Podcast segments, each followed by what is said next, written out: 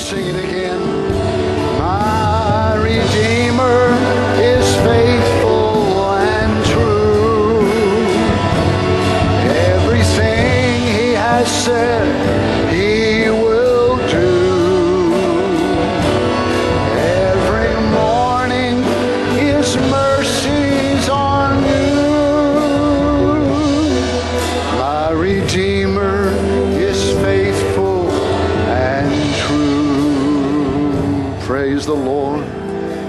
Can say that by experience? By experience. It's one thing when you hear somebody else talk about it, you can see the tears running out their eyes. You can see them so emotionally moved by telling what God has done for them. It's something else when it happens to you. Then you can shed them tears out of your eyes and be able to express it in such a way. There's a thing about reading the Word. I've tried to share different revelations and things that the Lord's given me personally, but it didn't take me long after I've tried to share a few, and people sit there with that look in their face, and you realize I shouldn't have said anything.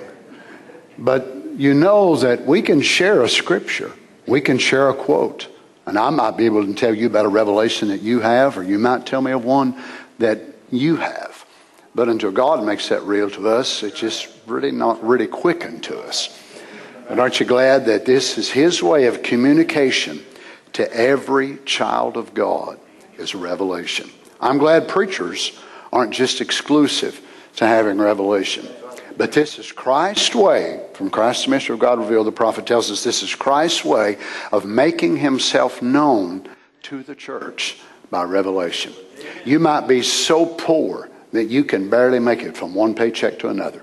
You might be so ignorant as far as intellectually with the world that you wouldn't really want to talk to a lot of people because you'd feel so embarrassed and so ashamed that you would say the wrong words. But you know what? Peter was the kind of a man that was so ignorant and unlearned that that was part of his reputation and his character.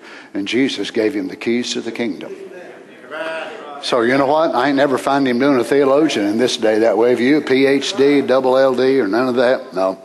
So the thing is having our hearts open to God. Well, we greet you tonight in the name of the Lord. Isn't it a privilege for us to be back in the house of God? Y'all twice in a row. Shame, shame, shame. the drawback to that is you get to miss the next two times. We're trying to figure out a way to make it all work, and it's very hard, but you just bear with us till we do. But we're really glad to have a special guest with us tonight. It's the pastor's wife.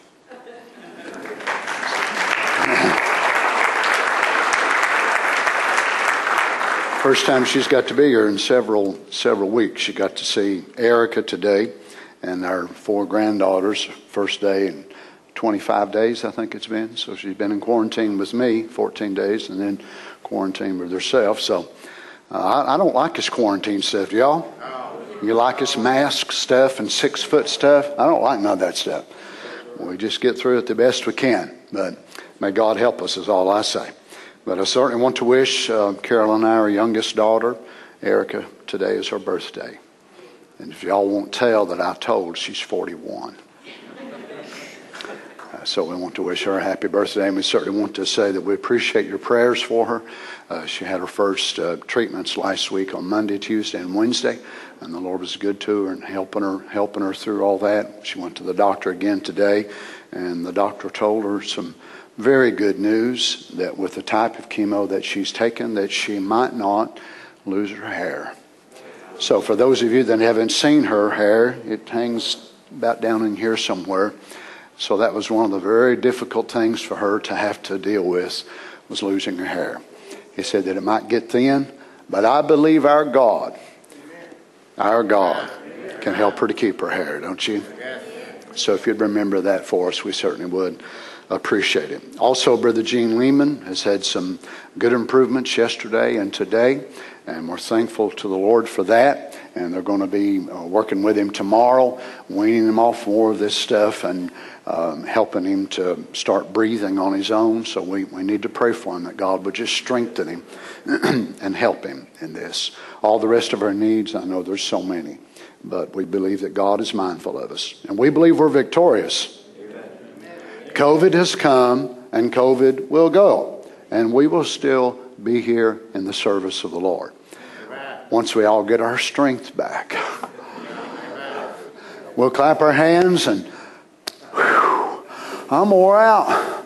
We'll play the guitar, we'll play the organ, and we'll try to preach a little bit. And now, for those of you that ain't had it, bless your little hearts, you're just standing there looking at the rest of us and think, what are they talking about? I hope and pray to God that you don't have to experience it. But take our word for it. It is really something. So remember those who don't have it. Hopefully, there'll be not one more person in our church. That's plenty enough for me. We've had enough, don't you think? Let's turn tonight, if you would, to Luke chapter 21, verse 17. I want to speak to you again tonight on getting in the Spirit. We certainly believe that's an important thing for us, is it not? We can see the world is definitely getting in the Spirit.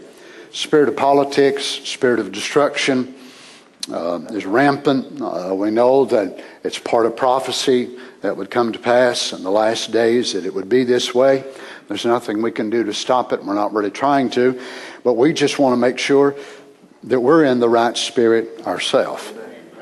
Luke 21 chapter 7. Now, this parallels Matthew 24. Matthew words it a little bit differently than, than Luke, but there's some unique things in the way that Luke writes this. And they ask him, saying, Master, but when shall these things be?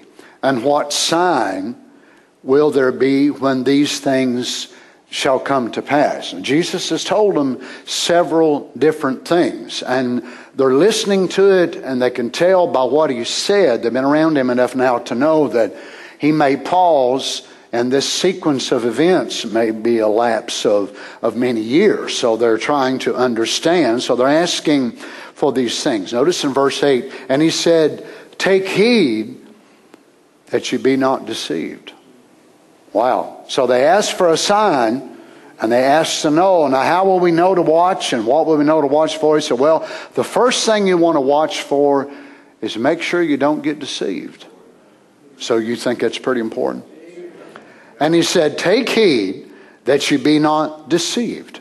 For many shall come in my name saying, I am anointed with the Holy Spirit, or I am Christ. Now, they, he did not say they would say, I am Jesus but I am Christ or Messiah, anointed. And the time draweth near. But notice when they start saying that part of this phrase, it's not right on you yet. That's just a doorway, an entrance. And they started saying this 2,000 years ago. Go ye not therefore after them. But when ye shall hear of wars and commotions, be not terrified. For these things must first come to pass, but the end is not by and by. Now, this is 33 AD. Titus is going to come in and going to take the city. Several hundred thousand Jews are going to die. Uh, many more is going to be carried away captive, so there's going to be wars. Hadrian's going to come through. The Ottoman Empire is going to come through. There's going to be one conquering thing after another after another. But he said, don't, don't think. Now, when you see the first war, this is it. Because there'll be one after another after another, but the end is not yet. Then said he unto them, Nation shall rise against nation and kingdom against kingdom, and great. Notice now he puts a significance in this word here great earthquakes. So the earth has had earthquakes for many, many millennia. We know that. But he says, Great earthquakes shall be in divers places, and famines, and pestilences, and fearful sights, and great signs there shall be from heaven. But before all these, they shall lay their hands on you and persecute you, delivering you up to the synagogues, which more than likely this will never happen to any of us. Any of y'all ever even been in a Jewish synagogue? No. So who is this for? Jesus was speaking this to the disciples of that time, which was going to be persecuted in the synagogue. So you have to be careful with prophecy. When you're studying prophecy, people try to put it line on line. Well, that didn't happen. That didn't happen. Are you sure it didn't? Or maybe you didn't understand it. Now, notice what he says. They shall lay hands on you and persecute you, delivering you up into the synagogues and into prisons, being brought before kings and rulers. More than likely, this will never happen to me. This will never happen to Brother Darrell. But somebody, even no doubt in this modern day, will fulfill this. For kings and rulers for my namesake. Now, let me read this to you from the junction of time in 1956 when all hell turns loose, all heaven turns loose also. When the enemy comes in like a flood, the Spirit of God raises up a standard against it. And these two forces has always showed at the junction. Can I read that again? When all hell turns loose, all heaven turns loose also. When the enemy comes in like a flood, the Spirit of God raises a standard against it. And when these two forces has always showed at the junction. May the Lord bless His word. God bless you. You may be seated.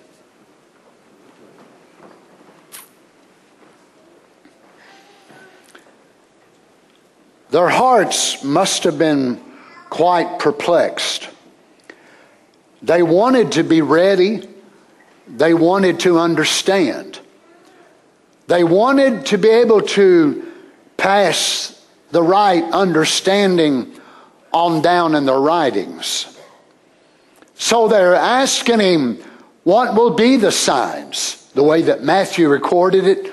What will be the signs of thy coming and of the end of the world. And they had took notice of the temple. And one said, pointing out to the beautiful decorations and the beautiful stones. And Carol and I stood there not so long ago as they had unearthed some of the Herodian stones in this era of time. You're talking about stones that are approximately 40 feet long. And just so they wouldn't be plain old, plain old stones, they have them to route a two inch band, 40 feet long, and each one of those stones six to eight feet tall, one stone, and route it out of that solid stone so it would have this routed band all the way around it one stone. And they were 12 to 14 feet thick. No cranes, no bulldozers, no bobcats. And those very stones, Brother Darrell, were the ones the Lord Jesus walked by. Now they were buried in the rubble, and the apostles, they looked around at the temple, and someone there, the scripture said that one spoke about the beautiful stones, and Jesus said, There won't be one of them left upon another. And you imagine the disciples trying to understand, and none of them had the Holy Ghost yet. And they're trying to understand and perceive what, what is he saying. So is this next week? Is this next month?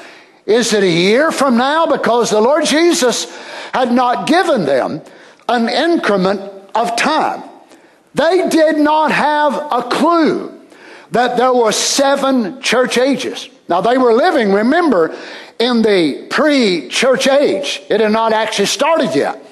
And the Lord Jesus never even mentioned it, that there would be seven churches and seven church ages.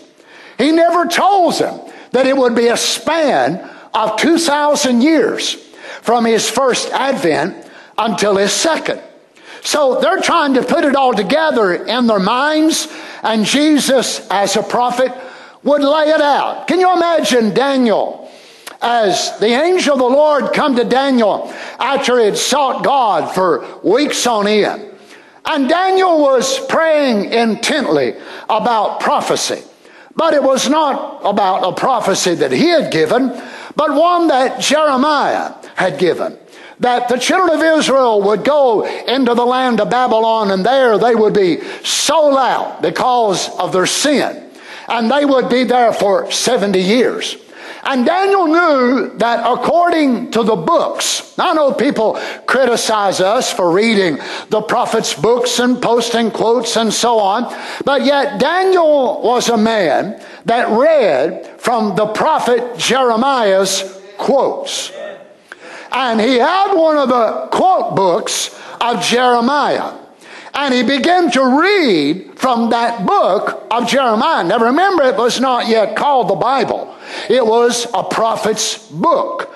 So the prophet had it written down, and of course Baruch, his scribe, had written it so that it would be an anchor there. And, and Daniel was concerned, Lord, the time is close.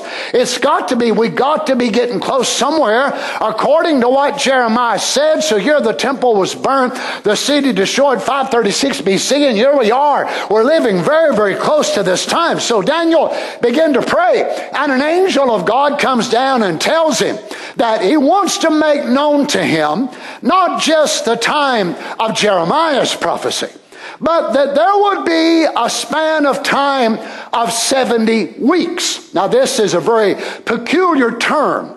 It is prophetic timeline. Now, it's not a, a seven day week, but it's actually a week of years. So we would think, well, a week would be just seven days, not a prophetic week.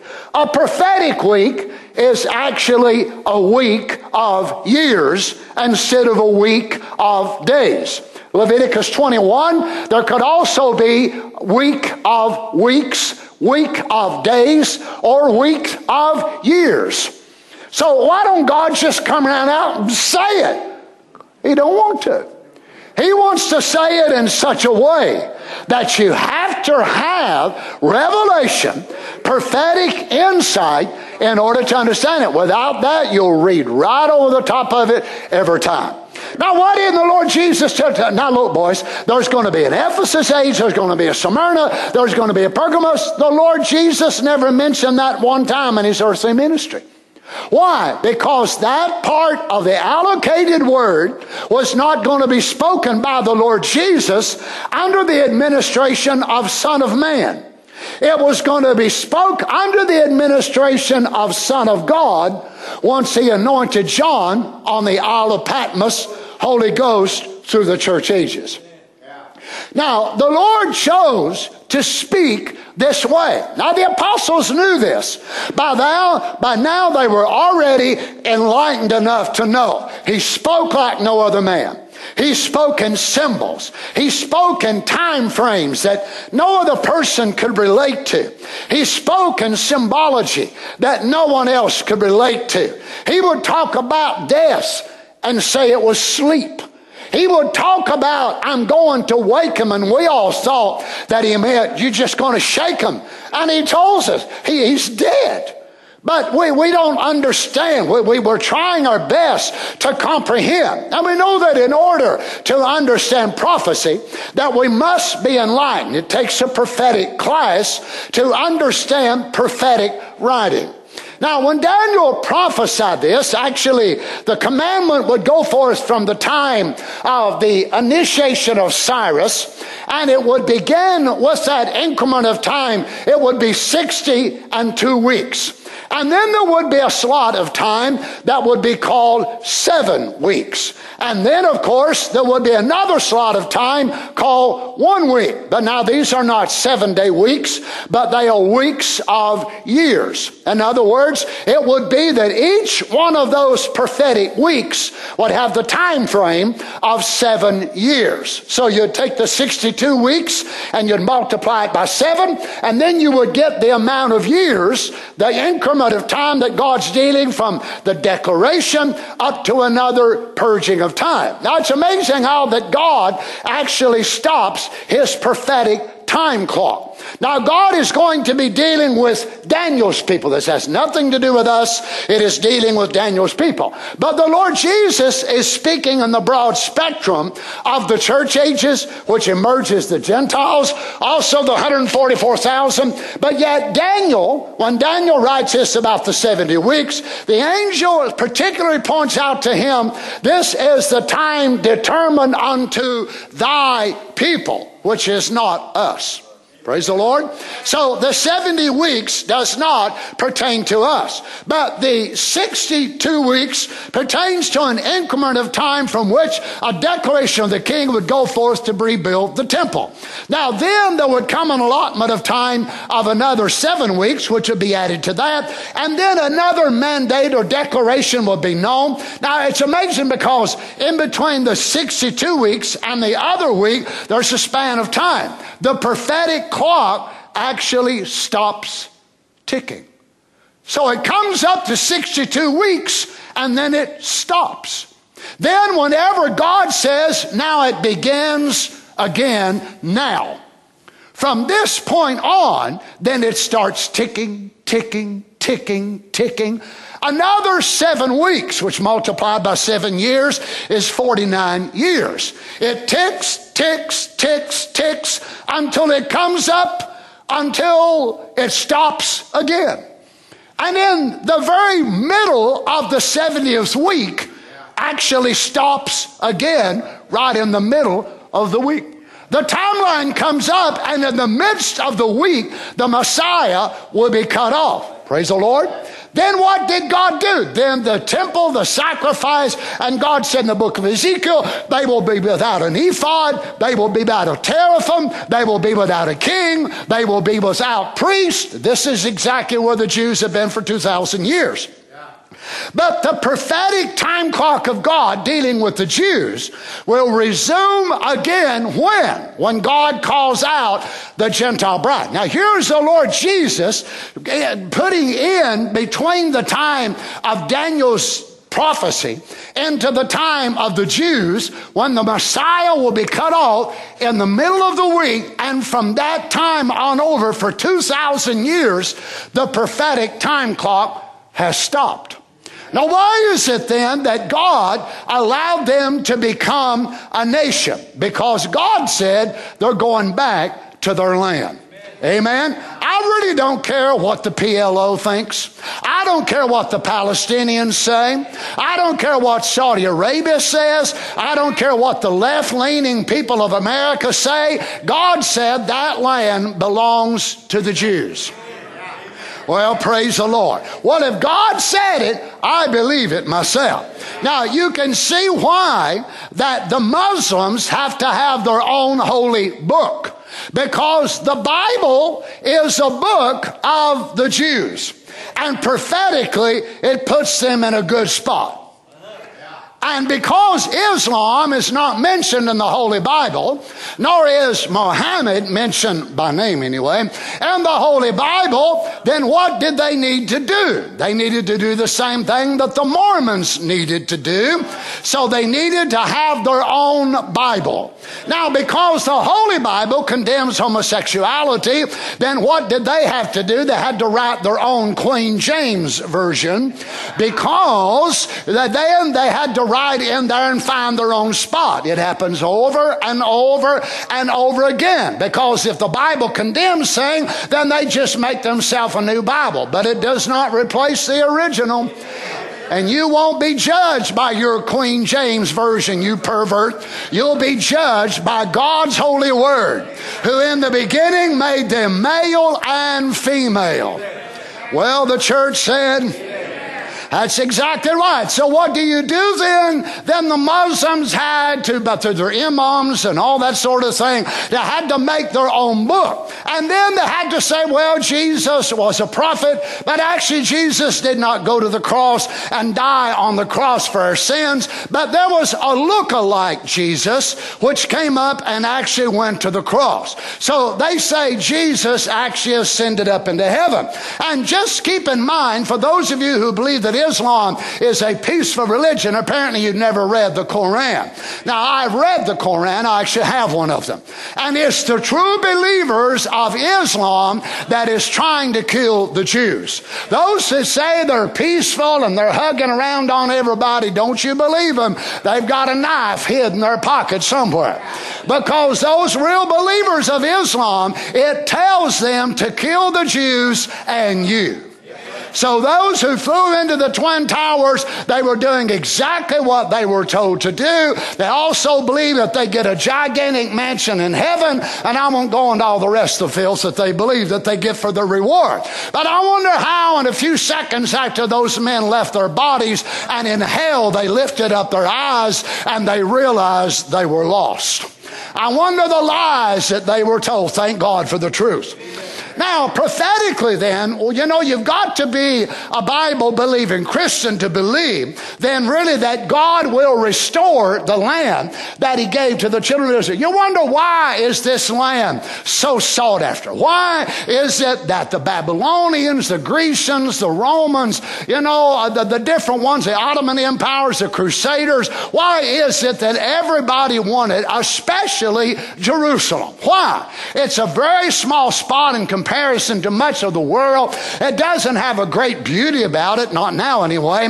It doesn't have a great supply of water. It's not an easy land to be able to till. It's not a great land with plenty. It requires a lot of work. But why is it that it has been oppressed? What if you run a parallel of Jerusalem of the Old Testament to the New Jerusalem of the New? Why is it that every denomination that wanted to spring right out of the New Jerusalem, which which is the church.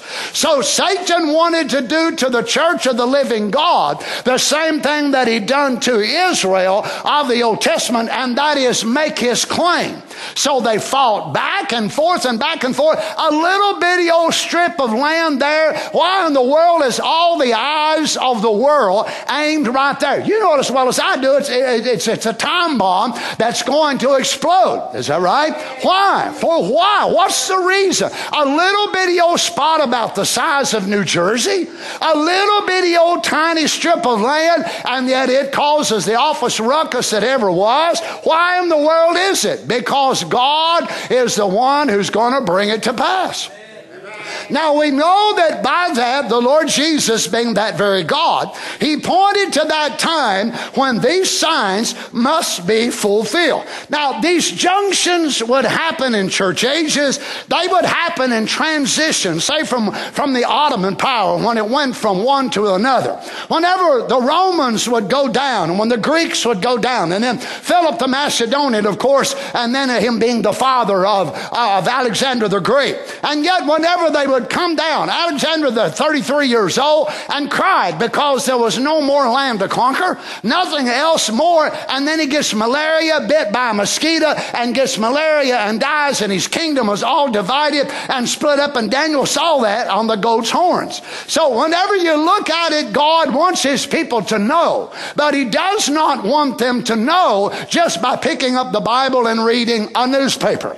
But he wants them to be tied into him so the spirit of that day, the prophecy of that day, will catch their soul and they will be required to get in the spirit to understand it. Now, why are all these riots and all this stuff going on in many of our, our major cities and, and, and many governors and mayors just letting it go on? Because they really don't care. They're just letting the people do whatever they want to do. And you think, is this really happening in our America? Yeah. It's commotions, it's the uproar, it's lawlessness, and you see some of these politicians out there marching with them.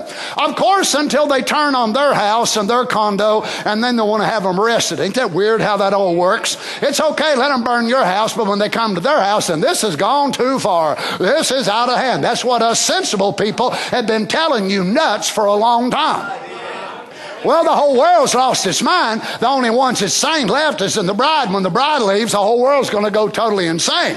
but we know it has to be that way. We are the keeping power. We don't look like it, but we actually are. We are the salt of the earth. We are the literal presence of the blood being represented in us by the baptism of the Holy Ghost. And as long as we are here, it holds back the final hand of the judgment of God. And the Lord Jesus, as he began to utter these things, he himself knew every junction of time. He knew when the Ottoman power would run out. He knew the Crusaders would come in and they would take Jerusalem back. He knew that they would have it for all these hundreds of years, however much it was. And then he knew that the Arabs would come in and take it from them. Then he knew that the Turks would take it from them. And then he knew it would be changing hands all these times. So he said, there's going to be wars and rumors of wars and wars. So don't get all tore up now. Just whenever Titus comes in, this is only the beginning of sorrows.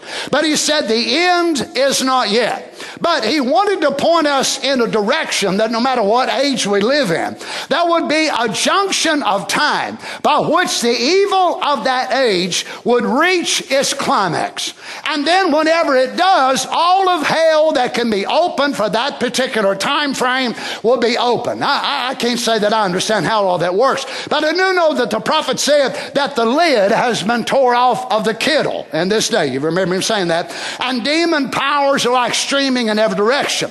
Well, we know if God did what he did in 1963 by the opening of the seals and the presence of the Son of Man coming back on the earth in a way that it hadn't been here for 2,000 years, that it must be another junction time.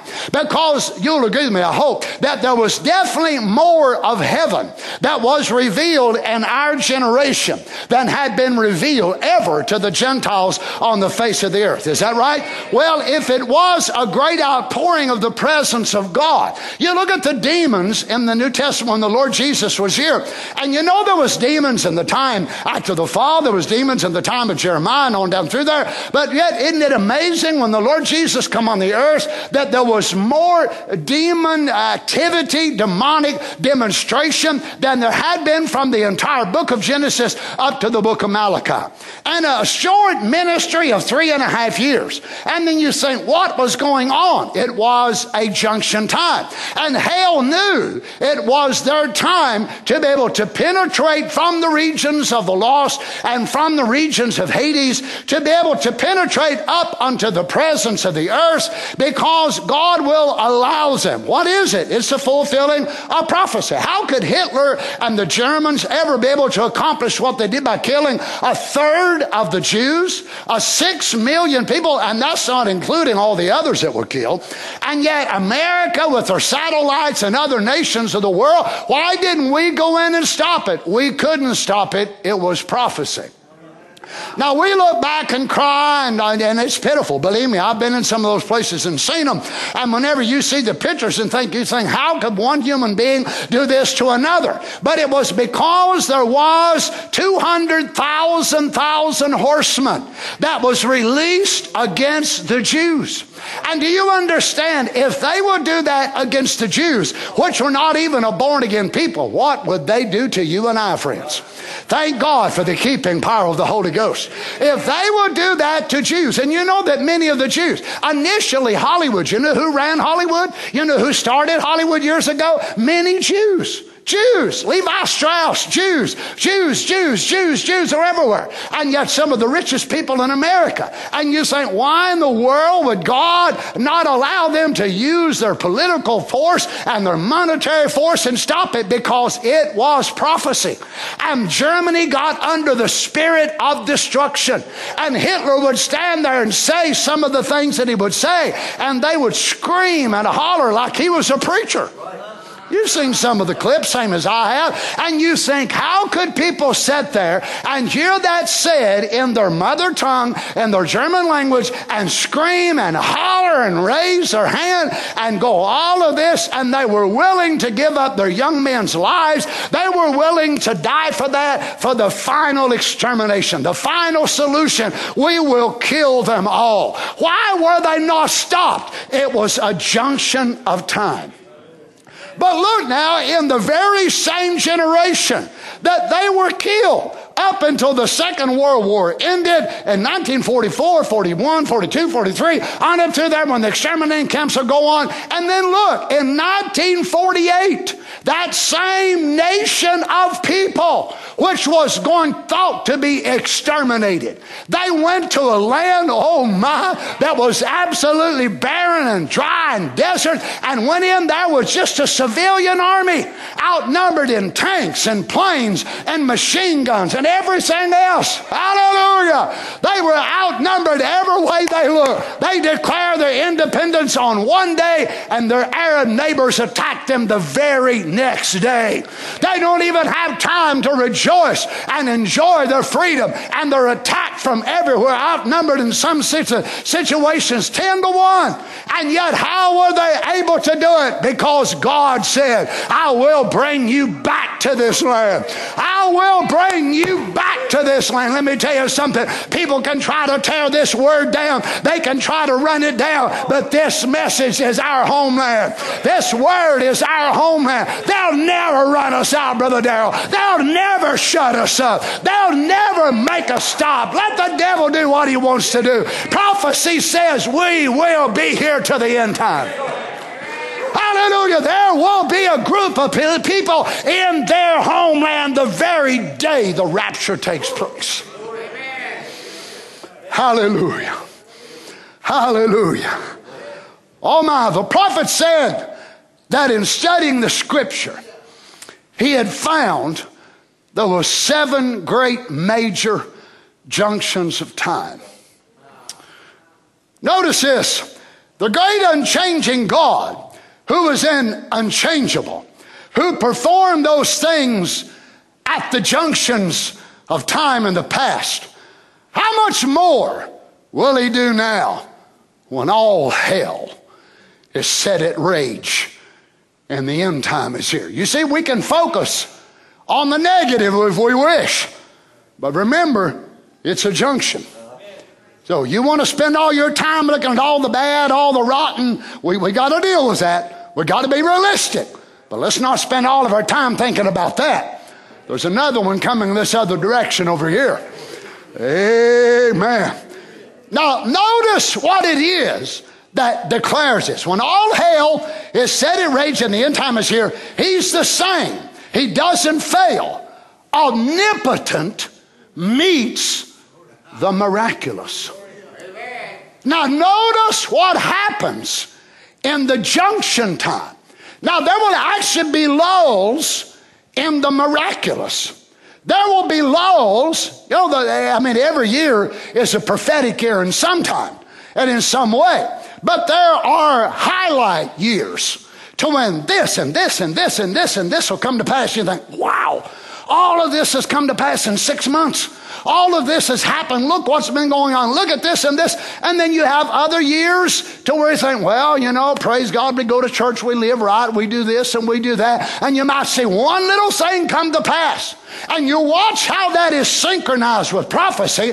And most of the time, you'll find in that time prophetically, you'll see a lull of the omnipotence. And you will see a lull of the miraculous and the supernatural. Now, I realize there's folks that believe that the miraculous and the supernatural is not here because Brother Branham is here. But may I remind you, Hebrews 13 8 does not say William Marion Branham the same yesterday, today, and forever. But it says Jesus Christ. That's right. Brother Branham is not here, and I don't think anybody in the right mind wants Brother Branham's position anyway. He, that's already been fulfilled. But we're not looking for Brother Branham to do these works, but we're looking for our Master to do them. And he is. By the grace of God, he is. But notice this how Brother Branham brings this in in paragraph 34. Angels appear in the end time. All the prophets and the signposts point saying this day that angels will appear, prophets will arise, signs and wonders.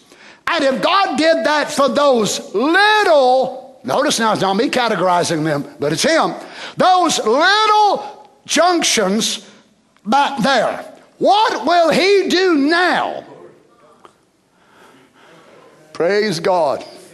When all hell turned loose. Now, this is 1956, the year I was born, can you imagine how peaceful it was on the earth in 56?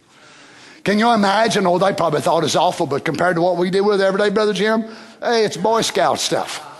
You imagine how, how things was on the earth then? And yet, Brother Branham said, all hell had been turned loose. And remember, 56 was the year that America turned down God. Now, after they turned down God, there will be a decline somewhat in omnipotence expression. The miraculous will still go on, but it will change. You see, God doesn't always just reach over here and turn the water off like that. You're drinking water in five minutes, you're totally dry. No, sometimes He cranks it really, really slow. And he lets people keep on shouting and keep on jumping and keep on doing this and that and the other. And then one day they wake up and realize our water's cut off. What happened to us? Now, what? So 56 is going to be a turning year. So 56 was a junction year. Right? It was a junction year because he said, all hell has been turned loose. Well, wonder why it hadn't been in 54. Wonder why it hadn't been in 55. Now, watch, and after 56, America will start to take a dive and a tumble, but there will be years in between there to where you will have leaders, you will have churches that'll go to praying. They follow the sequence of wars. And you watch wars, when people get in war and trouble, they'll pray. God will send a move. God will send a revival. Is that right? And God will move. But what major move ever hit the earth after Azusa Street? Now, the very next thing could not be another building of an organization. It must be the anointing of Malachi 4. But it will not point to a certain creed or a certain doctrine or a certain dogma. Now, some of the folks who follow it will try to make it that way, but it will point to the full restored word in its uniform. Now, watch this. Angels are to appear at the end time. Signposts. Notice all this that he's mentioned. What will he do now when all hell turn loose? All heaven will turn loose. Yet the seal still wasn't opened. Now, Brother Branham goes through those cycles, and you can watch him in his ministry.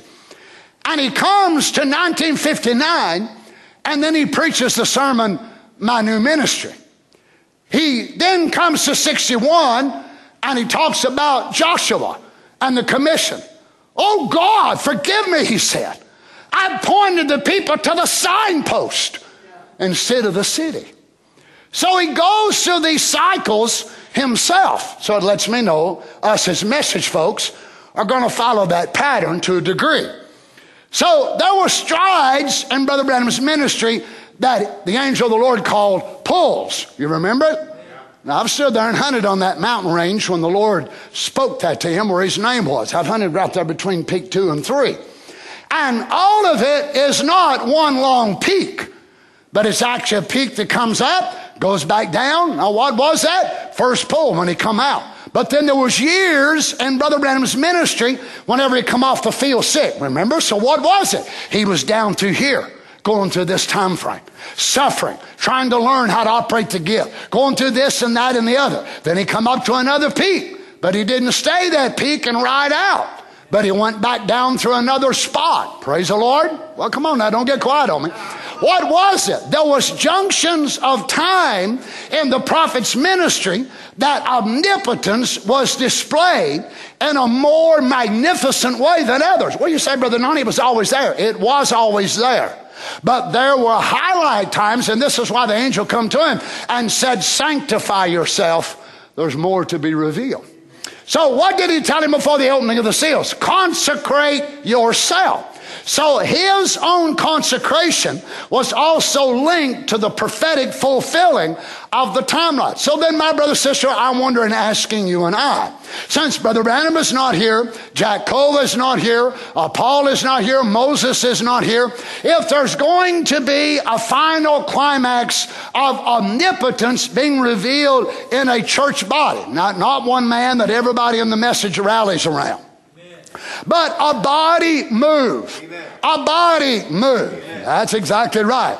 Then what must we do? Get more like the world, pray less, read our Bible less, do all that less? No. If God required consecration of Moses, if he required it of Daniel, God's going to require it of us. And the church said, so whenever these two things meet, if we will have our ears in tune to Him, our hearts in tune to the heartbeat of Christ, and we're able to look and not just focus on the negative side, the negative side. It's so bad. It's so awful. It's awful, awful, awful. If you're not careful, you're going to focus and study and pray and be fearful of every negative thing that's around you. And the devil is trying to do nothing but blind you from your positive positive part of this side of the junction. Friend, there are great things going on. There are wonderful things that are going on. Notice this angels appearing, signs and wonders on the earth. The counterfeits arising. God proving which is right and wrong. Amen. A man that's ever born of the Spirit of God I love this. His course is set toward the North Star. Hallelujah. And all hell. You hear that, you lying, slew-footing devil. Now, he didn't say a preacher. He didn't say a prophet. He didn't say a pastor. But he said a person that's born again. That includes the sisters. That includes the brothers a man that's ever born of the Spirit of God, his course is set towards the North Star, hallelujah, and all hell will never shake him. Now, how can a prophet of God make a statement like this unless all hell will try? Now think of it. Jesus said, On this rock I will build my church, and the gates of hell will not prevail against it. Now the prophet said he didn't say they wouldn't be against it because they will be. But notice, all hell will never shake him. That's right. I don't say he, I love, I love the way Brother Branham balances the deity out in the humanity. I don't say he won't make mistakes. I won't say he won't slip and fall. That's right. But as soon as he can get his feet again, his eyes is set on the star yonder and he moves on. Sure. Now, notice this in enticing spirits. That's the way it is with every born again Christian. When he really gets into God, he watches his life with God's word and he realizes he's lined up with every bit of it. He's got long suffering, gentleness, quietness, meekness, power, faith, love, joy, peace. Wow, where was Mercedes, Cadillacs, Fords, Chevrolets, Volkswagens, big houses, cars, lands?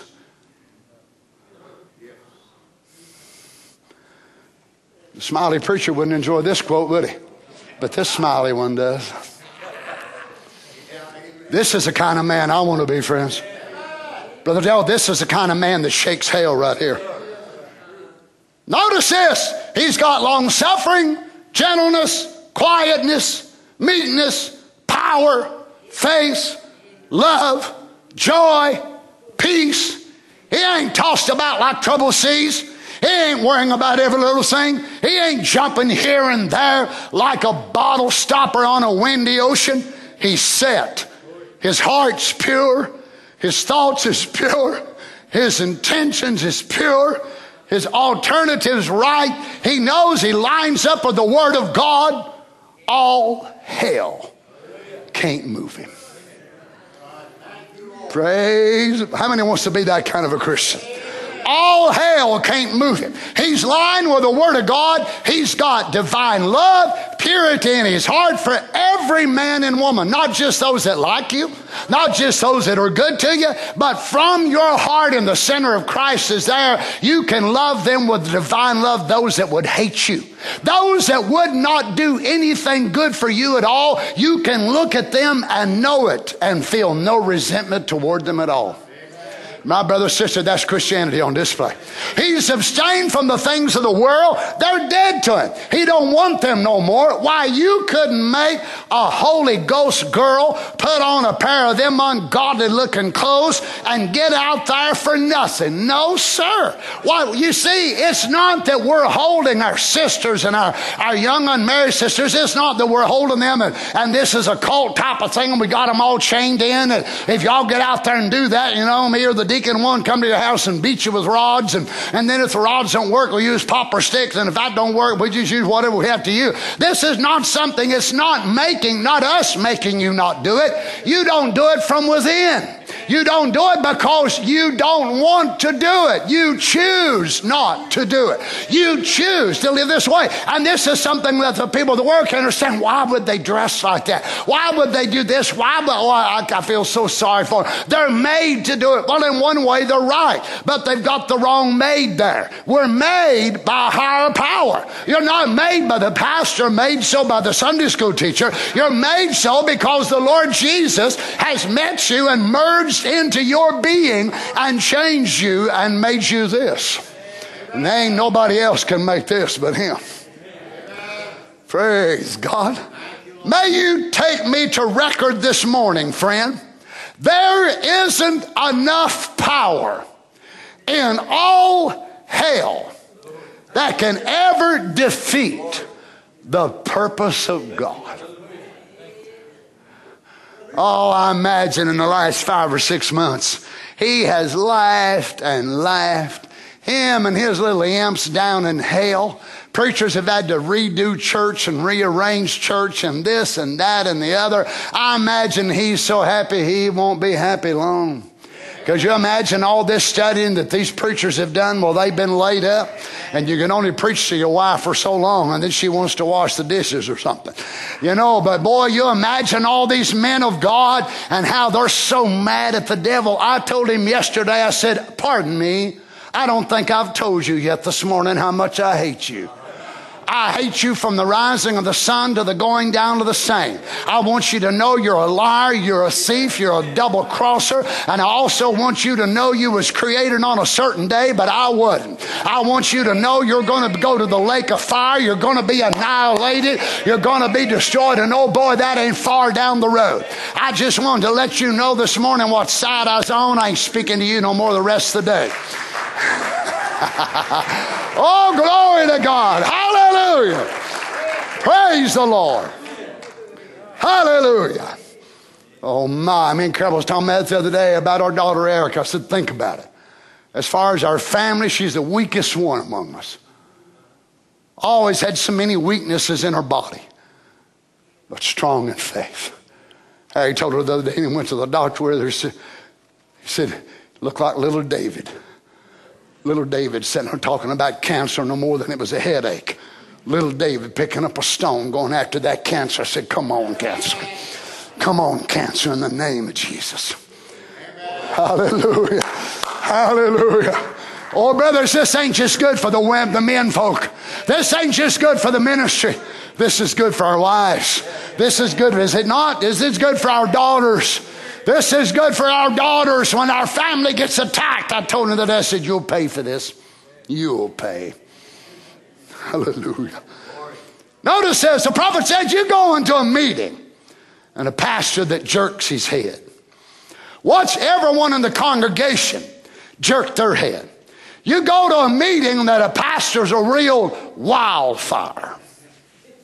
Runabout, you watch everyone in the congregation act the same way. But you go into a place where a pastor's a solid gospel teacher.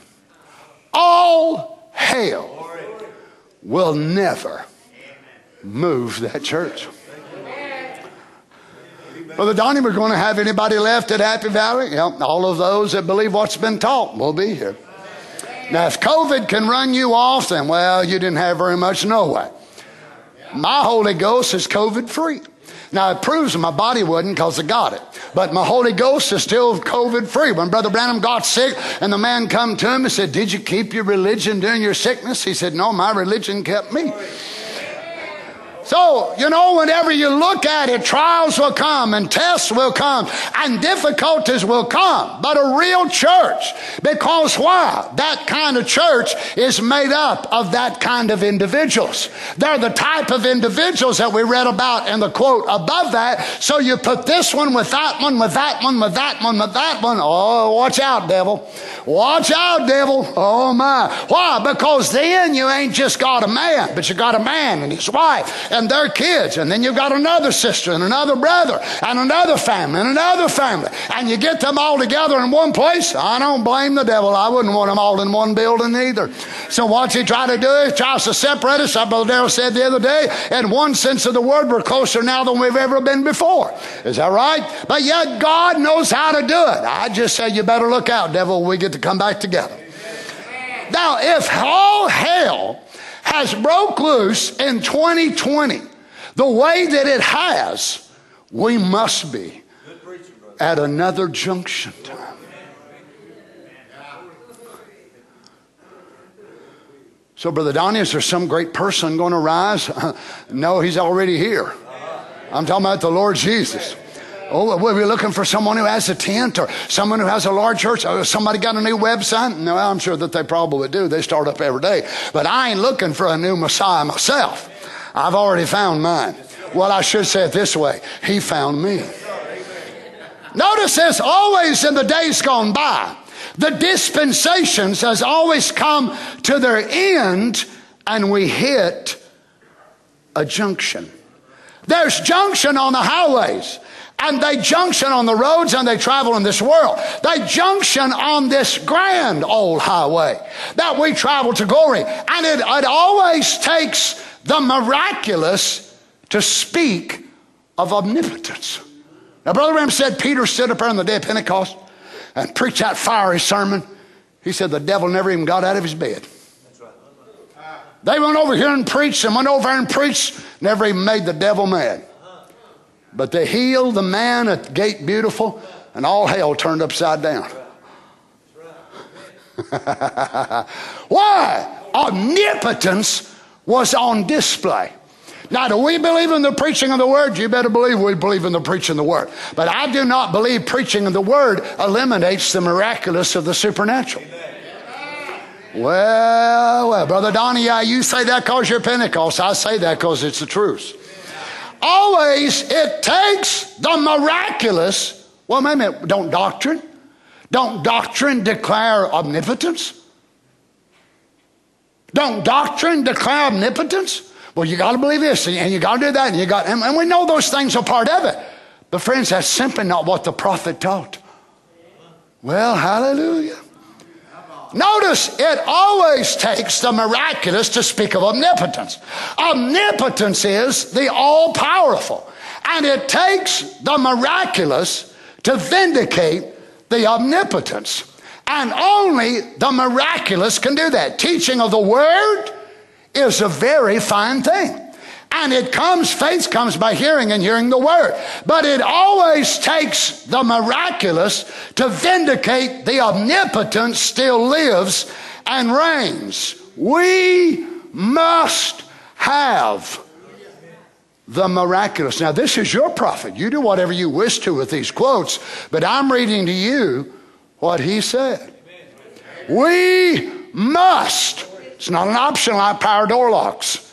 It's not an option like power steering and power brakes. We must. The church that Jesus claims as his own is the church of Mark 16 in action. And Happy Valley said, Amen. Notice this, going to go a little farther. And I believe that the church is now standing on the threshold of the greatest vindication of omnipotence that the world as ever known. And this is the very same year that America is going to turn down God. But notice he didn't say America, but the church. Now, notice I'm not pointing you in a direction of a worldwide shaking move. No. It will be such a unique revival that it will be a personal revival and restoration of the person of Christ the Word. The same Word that you've read for years and years, but only in mechanical form. And when He takes on flesh and reality and reveals Himself to your heart, not in the form of mechanics, but in the form of dynamics. Praise be to God. Then you get that person, they get all stirred up and all fired up, and you get another person, another person. And would it be the whole world? The world will never even know what's going on. They will never even know it. It's not going to be that God's going to anoint his preachers and they're going to go to the med center and they're going to empty them out there and then they'll all go to Kingsport and they'll empty out all the hospitals there. No. But they will be miraculous. God is looking for men, he says two years after this, that he can train in this revival. Men who've been tried and tested. Men that have come to the spot they didn't know where to go. Men that was seemingly broken. That's the men, he said, instruments for the harvest. Hallelujah. You see, God's not interested in kingdom builders in this message. Let me do it, God. Let me do it, God. I've got the biggest church. I've got the most people on my website. That man will be left right there in his own little spirit of organization. But God wants men who will say, Lord God, if there's something you can do through me, Lord. I don't care if nobody even knows I prayed the prayer. I don't care if nobody even knows I was in the building anywhere, Lord, that don't matter. As long as you get the glory, that's what matters to me. Now, it's one thing to say that, it's another thing to say it from your heart. Now, what's this? Now, I'll try to close you momentarily. But it always takes the miraculous to vindicate the omnipotence still lives. We must have the miraculous. I believe the church is now standing on the threshold of the greatest vindication of omnipotence that the world has ever known.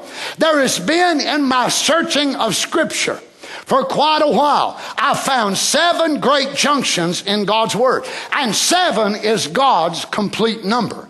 He's complete in sevens. But we have to recognize the omnipotence of God when it's performed before. So it would do you no good as an individual if you see it happen right in front of your eyes and you don't accept it. They're trying to be like Brother Branham. Oh, great. Now, now, now, they're trying to be this. They're trying to be that. Friends, the apostles were healing the sick before Brother Branham was ever born. Don't you understand? Brother Branham was wanting to be like them. And he was, and greater. What is this message supposed to do? Restore our hearts back to the original apostolic doctrine and faith. Oh my. But we have to recognize the omnipotence of God when it's performed before us. Listen, today, 1956. We need divine healing worse than we ever needed it. Prophetic, listen. As the days go on, on, and on, so will it be more and more needed. Can anybody say amen to that? I ask you, do we need divine healing now? now, just a few months, few months after I wanted to have a prayer line to church. Do we need it now greater than we needed it whenever I mentioned it? Well, how come some of the message folks think we need it less?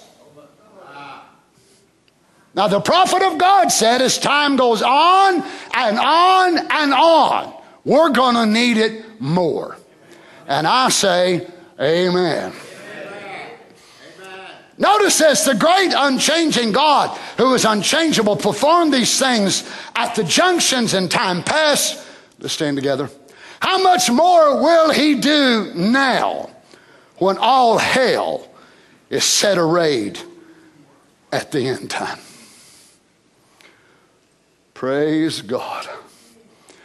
Let me read this one. The unsearchable unreasonable thinking of man can never comprehend the miraculous. you have to come in contact with omnipotence. Then, when you do that, you're in contact with the supernatural. Your life change, your thinkings change, your mind change, you're made different. Your sickness is finished. God's great power moves in. A leper full of leprosies went to him one day and said, Lord, glory, thou can, if thou wilt, make me clean. He touched him and said, I will. When omnipotence speaks, miraculous takes place. Hallelujah. His leprosy vanished like a sun flying behind a cloud. Sure, omnipotence speaks. He promised in the last days, notice, that he'd speak again. When omnipotence speaks, the miraculous happens.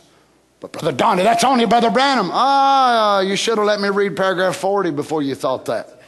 Brother, as a gospel preacher this morning, I believe the Holy Ghost speaking through mortal lips today, anointed. What? You mean more than one? That makes the tape folks' tape spin backwards on it. Why? Because they can't say what he said. Anointed ministers are speaking. The time has come. Time is here. And listen what's answered omnipotence has answered. Brother Darwin, we're having prayer meetings and we're praying.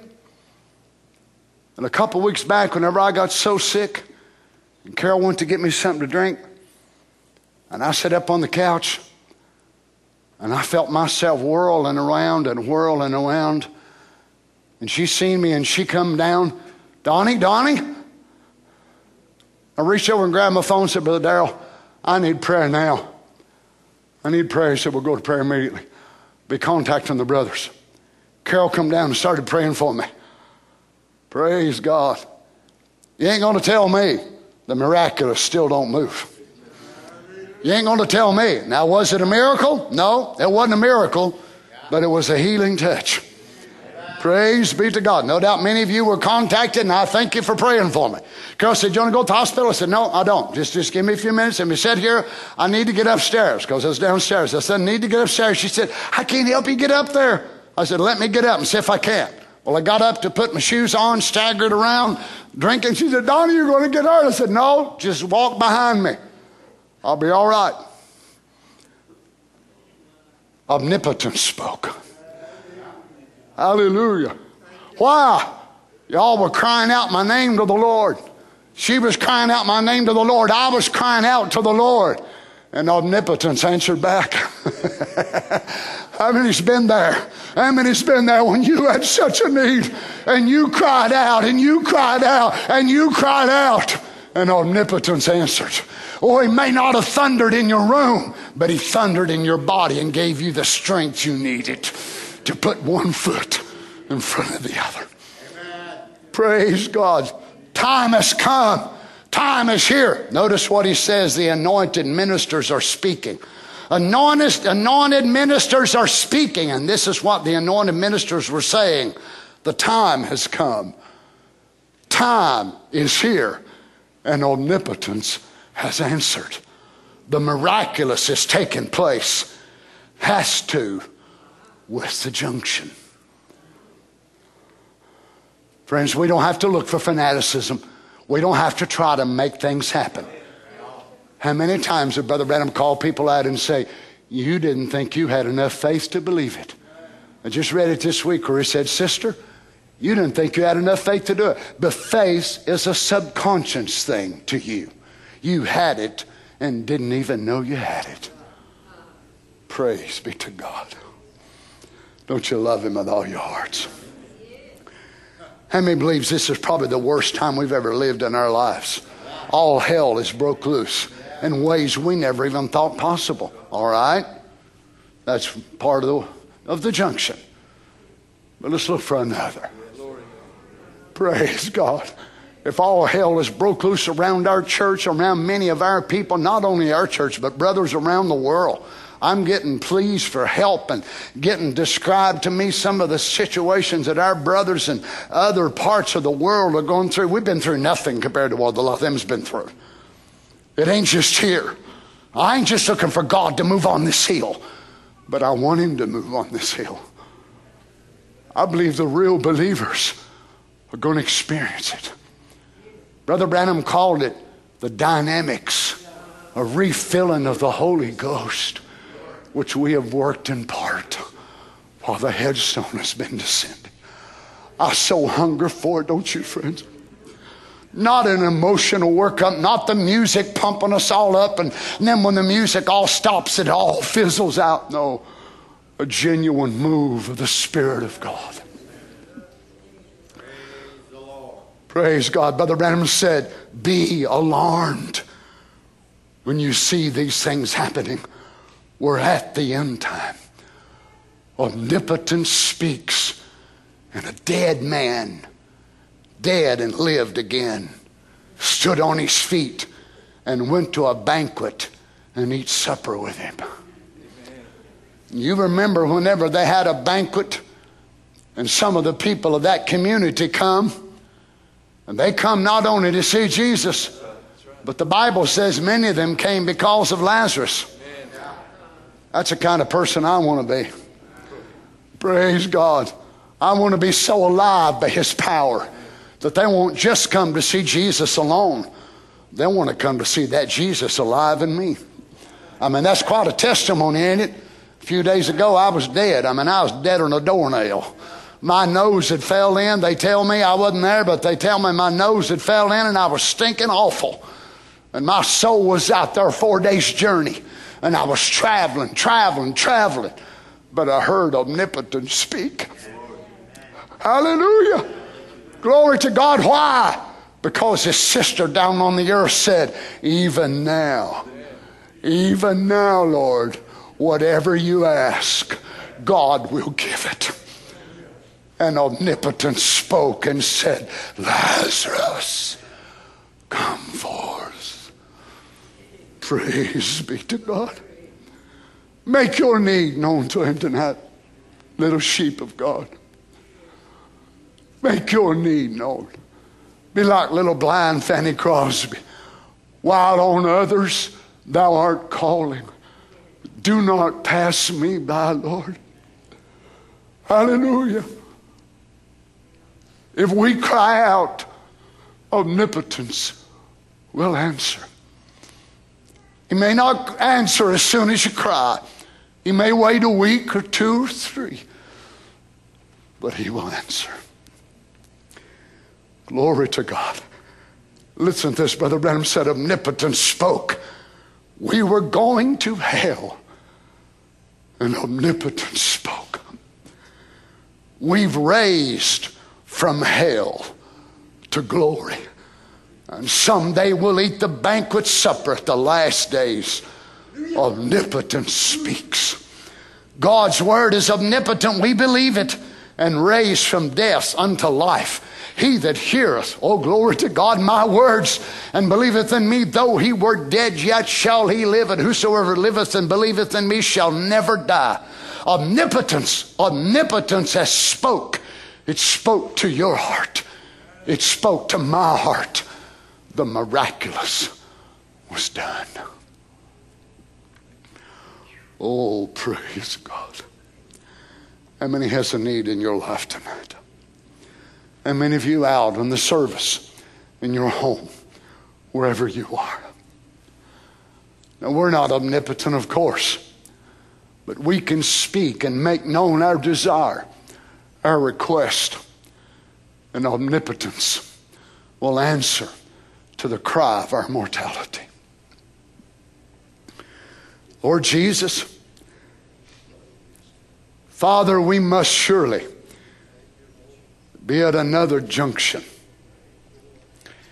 God, just what we see has happened in these first eight months of 2020, it's been mind boggling to our nation, Lord, to our economy, just what's happened in the fourth dimension of this disease, Lord.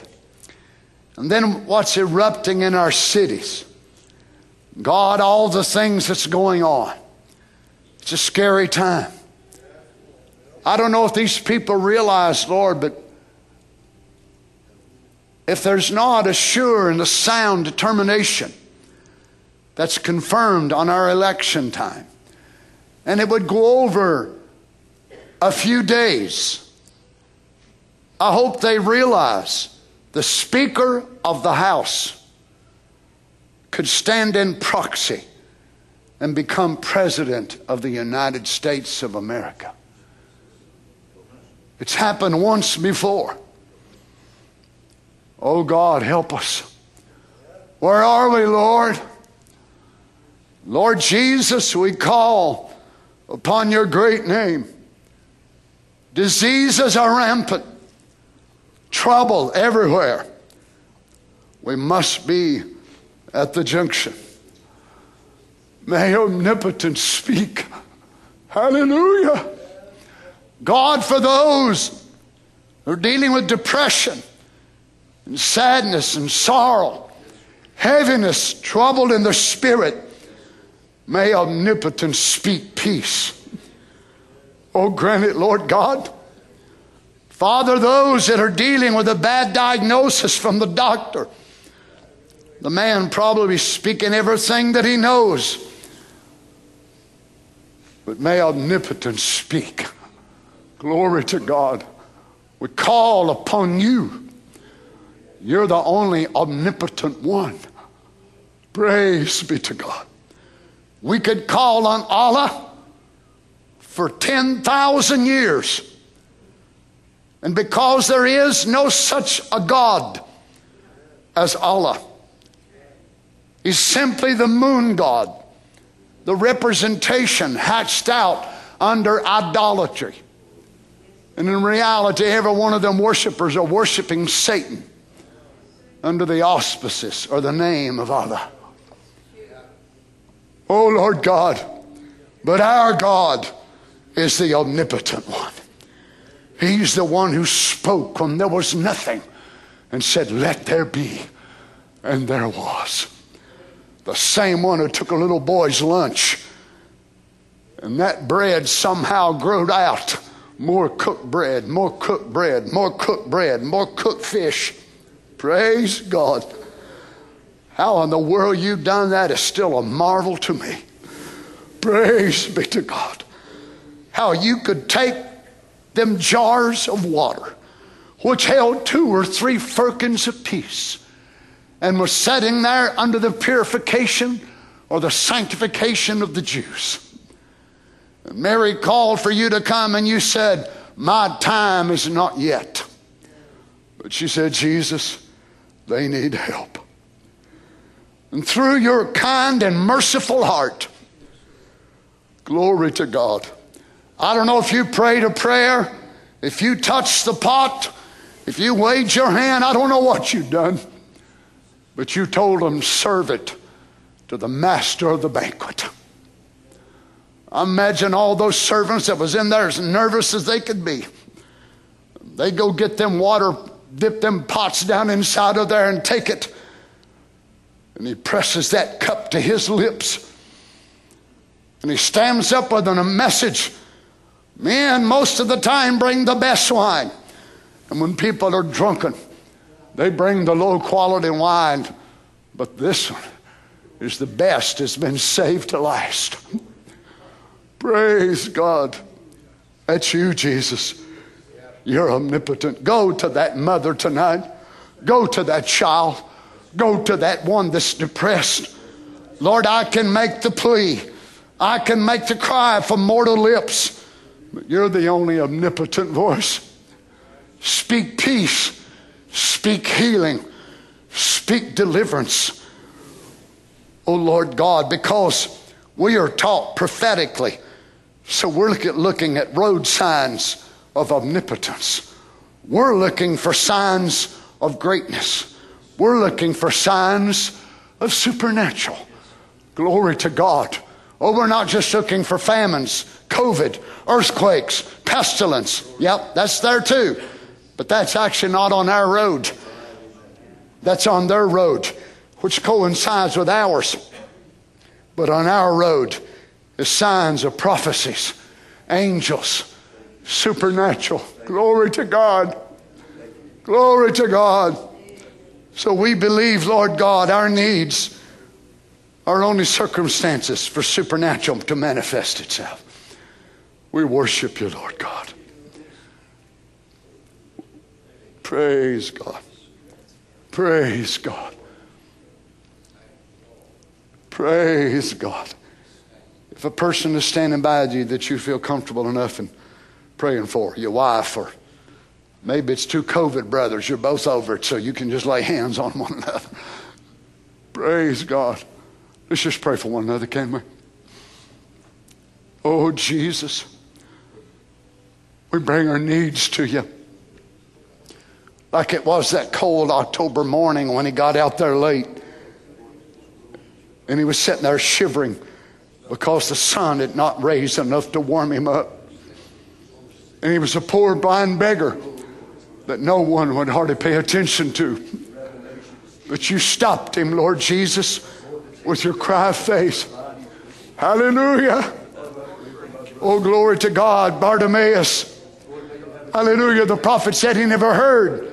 You never heard his physical cry, but you heard his faith cry. And he cried, and omnipotence answered. Praise God. Hallelujah. The Master calleth for thee, so omnipotence spoke. Lord Jesus, you're that same one tonight. Would you come by our way, Lord? Lord, here we have group one that's here with us tonight as we've designated them, Lord. But group two's not been able to be here. Lord Jesus, would you go there in their home, in their car, in their job, wherever they are, Father God? Would you speak to them? Would you minister to them tonight, Lord? Those that'll go back and stream this service, whether in France or Brazil or South America or wherever it is around the world, Lord God, would you go there where they are, Father? Would you minister to them tonight, I pray, Lord Jesus? Hallelujah. We make our petitions known, Lord God. We look for omnipotence to speak back and speak and manifest yourself in supernatural terms, Lord God. In the name of Jesus. Praise God. Praise God. We worship you, Lord God. We bless your holy name tonight, Father. We're going to praise you before it happens. We're going to worship you, Lord, before it happens. Thank you, Lord. How many believes it tonight, saints? Praise God. God bless you. I love you in the Lord.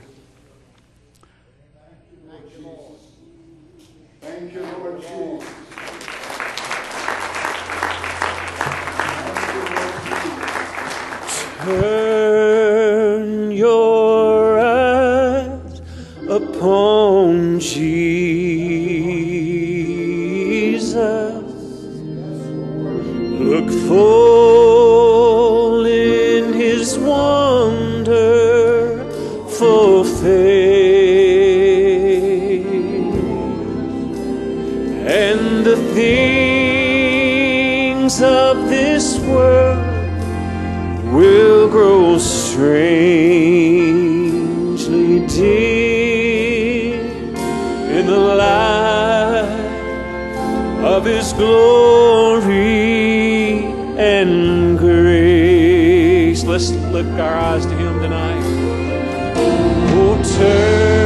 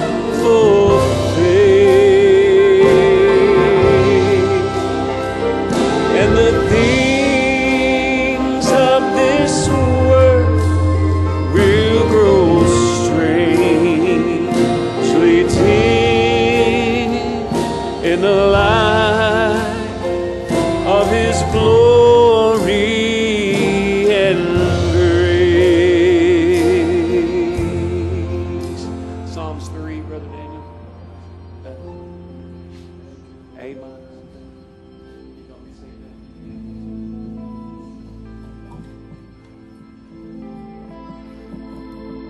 Oh, thou, oh Lord, are a sheep.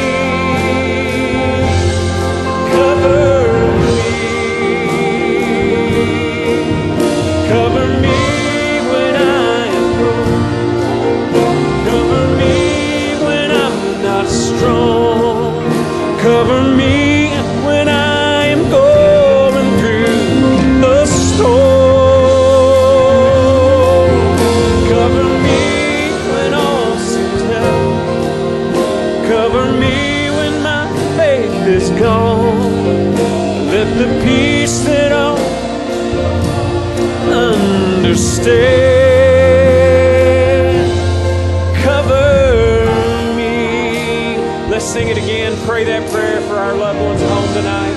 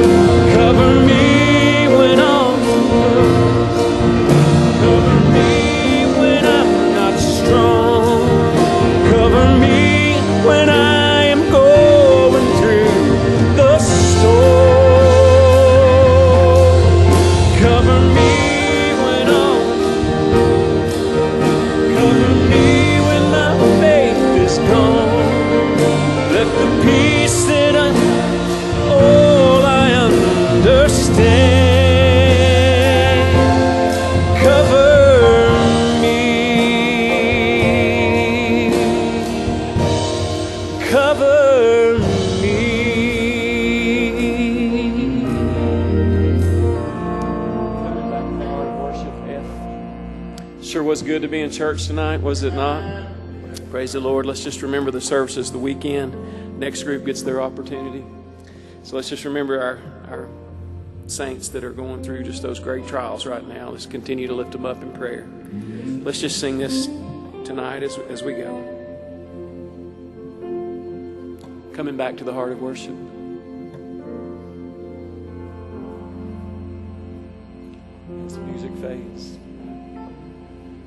as the music fades and all is stripped away, and I finally come. Longing just to breathe something that's a word that will bless your heart.